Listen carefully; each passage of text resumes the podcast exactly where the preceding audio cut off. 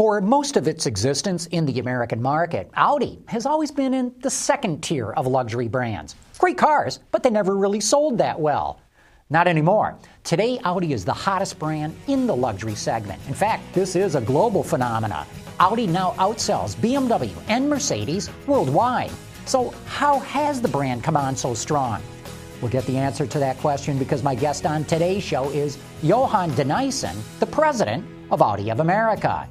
And joining me on my journalist panel are David Welch from Bloomberg Business Week and Chris Paukert from Autoblog. So stay right where you are. We'll be back in just a moment.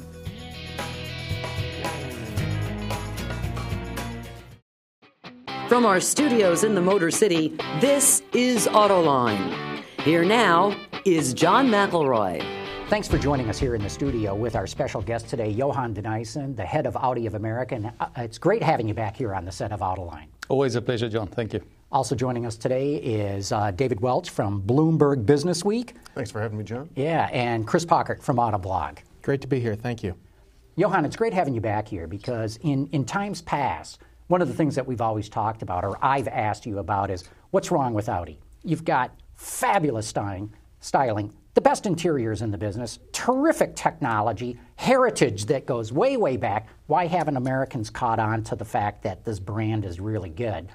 And now it looks like they've caught on. You guys seem to be on fire right now. What changed? I mean, the company's still doing the same sorts of things, but now Americans seem to be a whole lot more interested. Not just Americans, by the way. This is one of the hottest brands in the world right now. But specifically here for what you run, what changed? Well, firstly, I hope I can quote you on all of those nice statements. We have been working on a, uh, a consistent execution of, of, strategy for the US market. Uh, it's a 10 year plan. We're midway through it, five years down the road, uh, which really evolved on um, getting the Audi of America organization to be one that is dynamic and robust. Um, we did a lot of work with our dealer network and upgrading the quality of uh, our distribution network but importantly also the product portfolio. We filled in a lot of the white space. We now have a whole sports car line. We have two SUVs, and we have uh, a very attractive uh, volume core around uh, the A4 and Q5 models. And uh, importantly, also uh, a strong presence now in the alternative powertrain conversation with our very successful and acclaimed TDI clean diesel models. So uh, the product portfolio has set up a good platform for uh, the marketing communication. Our marketing communication has been uh, somewhat more assertive, I think uh, I would use that word, than one would normally associate with Audi. Audi is a little bit of an understated brand. And uh, many of our European colleagues uh, express surprise that uh, the US communication style is um, somewhat provocative. But that is the nature of the game in the US. Give us some examples. What do you mean? We need to get we need to get uh, U.S. consumers to understand where Audi is positioned, and so uh, we are doing a little bit uh, tongue-in-cheek comparisons with uh, some of our key luxury competitors. Um, having a bit of fun at the expense of the others, but we think in a charming way. Uh, so, for example, we've highlighted uh, the fact that um, some of the leading specialist publications and comparative tests against uh, BMW, Audi has uh, triumphed uh, every time. Uh, we have uh, poked a little bit of fun at uh, our friends at Lexus, which are so ubiquitous with their RX SUV. and um, these are some examples, using, playing a little bit on the stereotypes associated with some of our competitors. But we don't want to overdo it. We actually continue to be very respectful of the opposition. But uh, this has helped, I think, to not only raise awareness uh, in the uh, hearts and minds of American consumers, but really has also put us on the consideration set. If we look at all the brand metrics, whether it's awareness, positive opinion, consideration, uh, prestige, these are all at record levels. And so you gradually have a building momentum.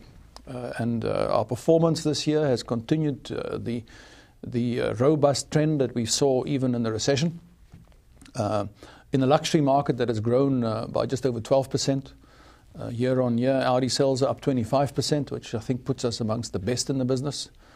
Um, and what has really been good for us is the improvement also in the quality of the business. Uh, a richer model mix, um, very low incentives. We were very disciplined on incentive spend. So the financial performance also for our dealer network has been really good. And conquest figures and loyalty figures are at record levels.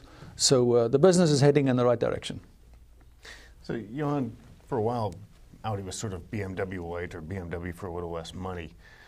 In terms of brand image, you're sporting luxury cars, German engineering, good racing heritage. What's the unique proposition now? The, the, the price isn't so much less than BMW anymore. You're getting pretty comparable pricing to them.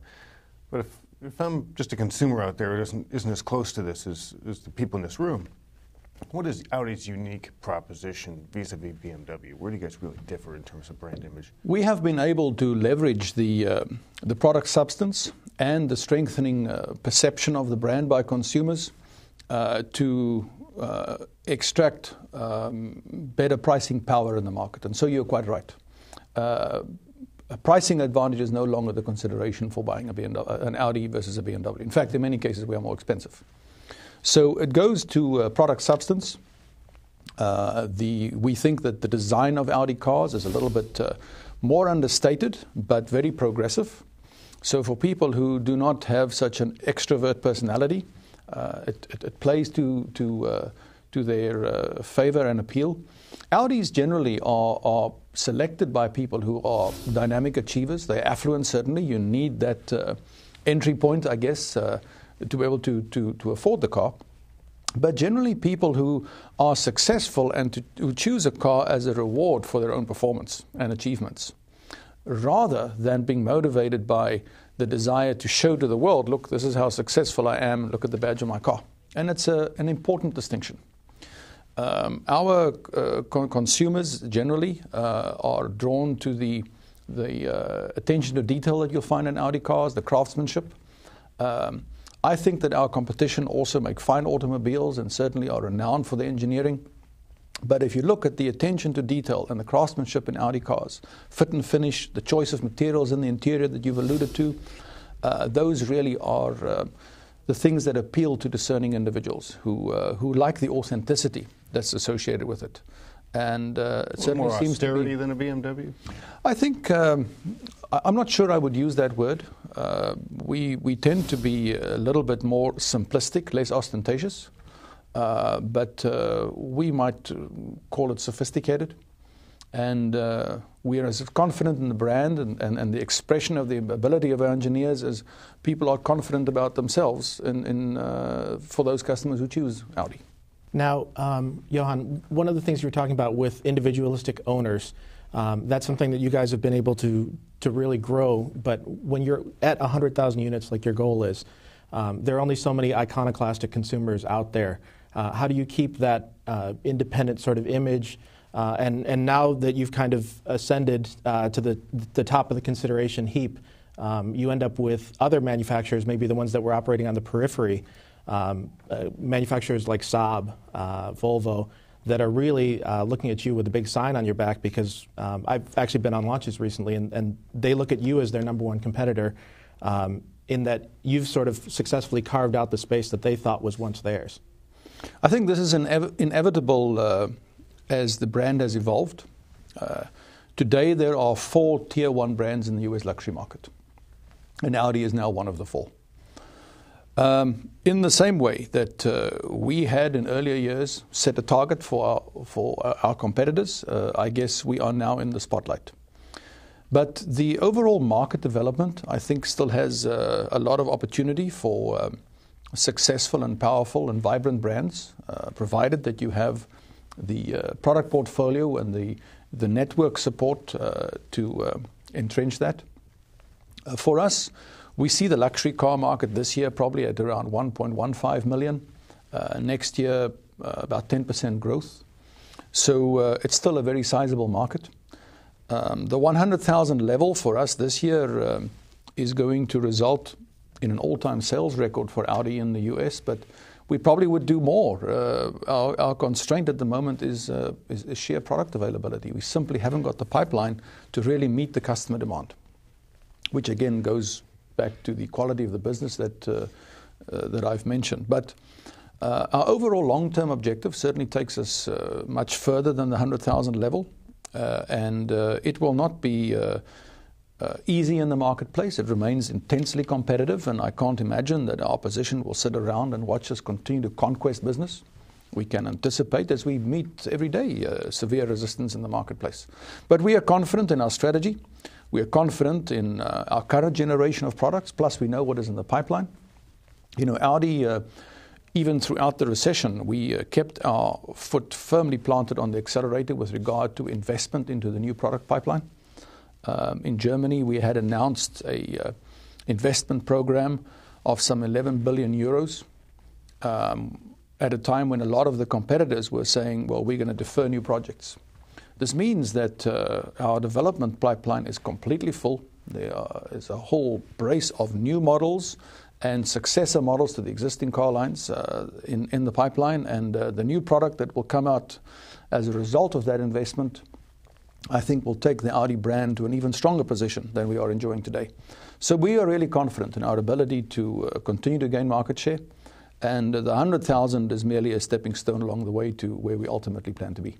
Talk a little bit more about where that 100,000 goes. We all know that Volkswagen, the parent company, has very ambitious plans worldwide, but specifically here in North America, where it really never has achieved what it once had.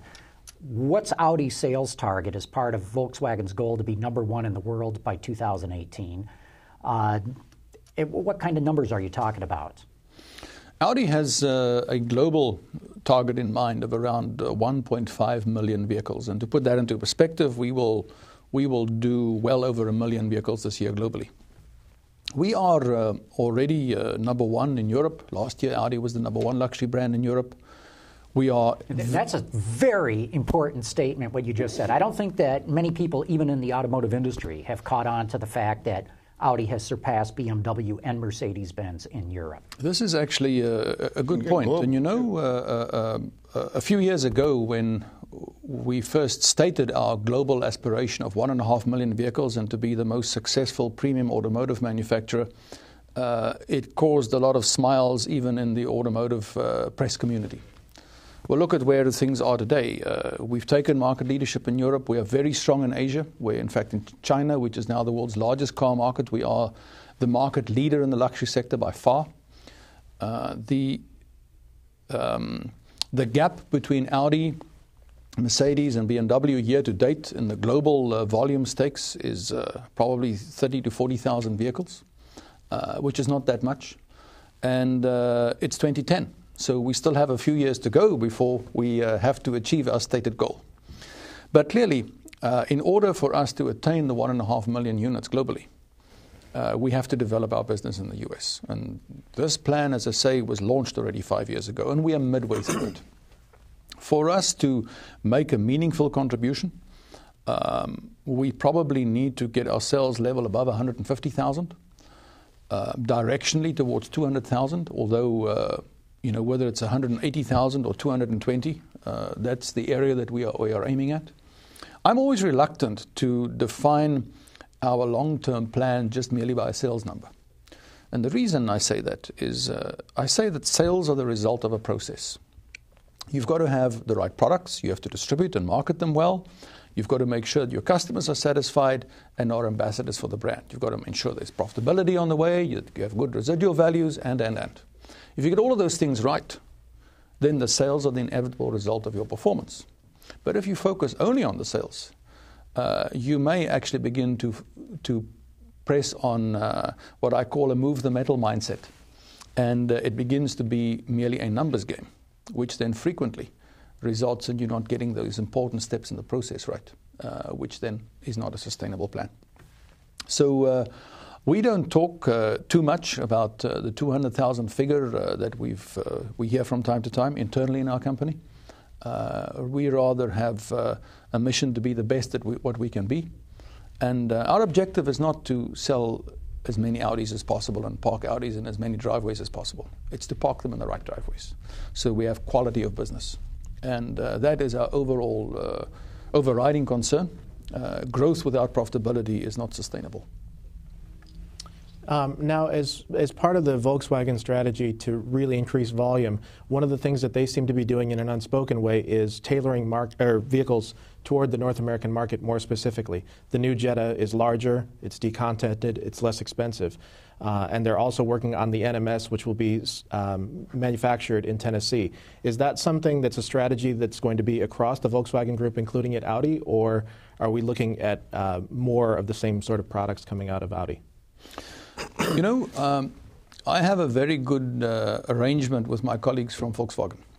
Uh, I am aware uh, in some superficial detail about their strategy, but not nearly uh, in enough detail to allow me to to give comment uh, in any uh, credible form on on their business model.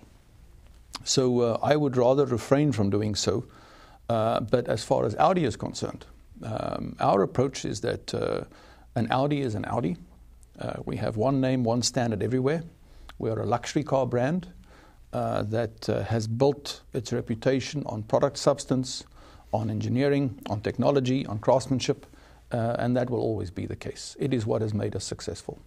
You know, and your sales in the U.S. I think are up 24 or 25 percent so far this year. 25 percent. Who's uh, who's buying them? Are the boomers coming back in and buying luxury? There was for there was a lot of talk, and for a while there was a lot of data backing it up too. That they had gotten hammered in the housing market. They got uh, their savings had gotten pounded in the financial crisis, and they were you know getting far more pragmatic. And a lot of them have, or and a lot of people are just on the sidelines before they buy any car. So the surge you're seeing, which is bigger than, than the market itself, is growing. Who's, who's coming to your showrooms? Actually, I don't think these are new customers coming back into the market. Uh, we have uh, really been successful now at uh, increasing customer loyalty. We, in fact, um, were given an award by one of the uh, institutions that uh, monitor customer loyalty as the brand with the fastest uh, impro- developing improvement in customer loyalty. On the other hand, uh, when we look at cross shopping now with, um, with our competitors, in every instance, we are gaining more business from the opposition than we are losing. And uh, as you combine then rapidly increasing loyalty with uh, Audi now being on the, the shopping list of, uh, of luxury car intenders um, and conquesting business from the opposition, uh, the overall car market uh, is not developing uh, that strongly. It's just uh, conquest sales and loyalty, and that has resulted in an increase in market share. The profile of the people who are buying them, of course, the boomers re- represent a very, very sizable and still the most important part. So of, they're starting to come back into market. Absolutely so. and you know. Um, the inherent level of affluence that is, is still captured there in buying power is very substantial, but not to be missed uh, is uh, the younger age groups. Uh, we've seen this also with our A3 and A4 models, uh, where there is a, a strong um, development in um, uh, purchasing from, from younger buyers. And uh, this also is what makes us confident for the long term sustainability of our growth, because we think that we'll be able to retain these younger buyers.